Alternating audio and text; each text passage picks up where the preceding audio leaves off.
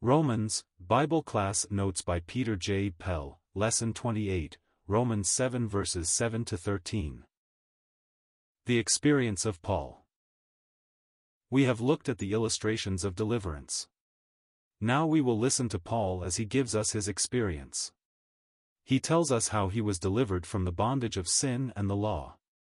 He draws the veil aside from his own inmost life and discloses its secrets.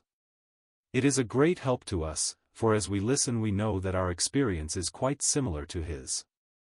We know that we are united to Christ, we are one with him and ought to be happy in the experience of it and yet for a long time we were unhappy simply because we were occupied with ourselves instead of himself. The story is told in two parts. In verses 7 to 13 Paul tells of his experience before he knew Christ, and he uses the past tense in these verses. But in verses 14 to 25 he uses the present tense for he is talking about his experience after he was saved. We will listen to V slash hat he has to say about his unconverted days. Paul's experience with the law, verses 7 to 13. What a struggle Paul had with the law before he was delivered from it. We notice several things here. 1. The law revealed his sin to him. Verses 7. He does not say, sins, but sin. Sins, the evil things we do, are hard to hide, but sin that evil nature within we forgot about. Like a sleeping viper it lay coiled within his bosom until it was roused by the voice of the law. The law awakened sin but the law is not sin as Paul says. The mirror that shows up my dirty face is not black. It is my face that is black. 2. The law stirred up the evil desires within, verses 8. The commandment wrought all manner of lust in me, says Paul. The stream flows smoothly along in its course when nothing opposes, but see it bubble and boil when the rocks oppose its progress. And so it is with our evil natures. The thing we are not allowed to do is the very thing we want to do.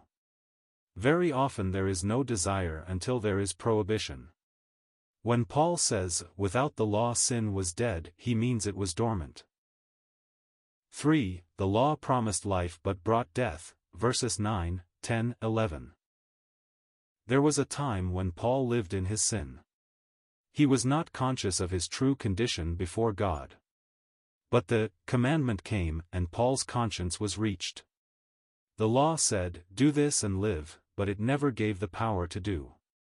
It said, Thou shalt not covet, but it could not curb the evil desires within.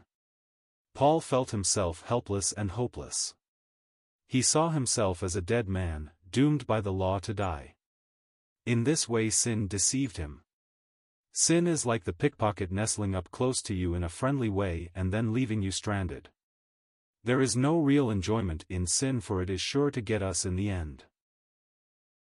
4. The law that was good made sin exceeding sinful, verses 12, 13. A perfect law and a sinful self, so entirely different, are brought together. The fault was not in the law it was in the sinner but we readily see how the union could never be a happy one. How much better to be married to him who is raised from the dead. We will close this study with an outline on what the law is, taken from Bancroft.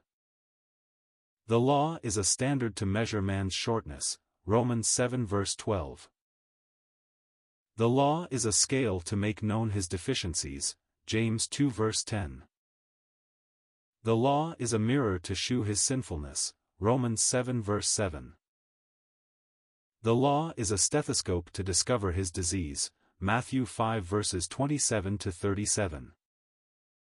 The law is a rule to evidence his crookedness, Romans 7 verse 14. The law is an officer to demand his condemnation, Galatians 3 verse 10.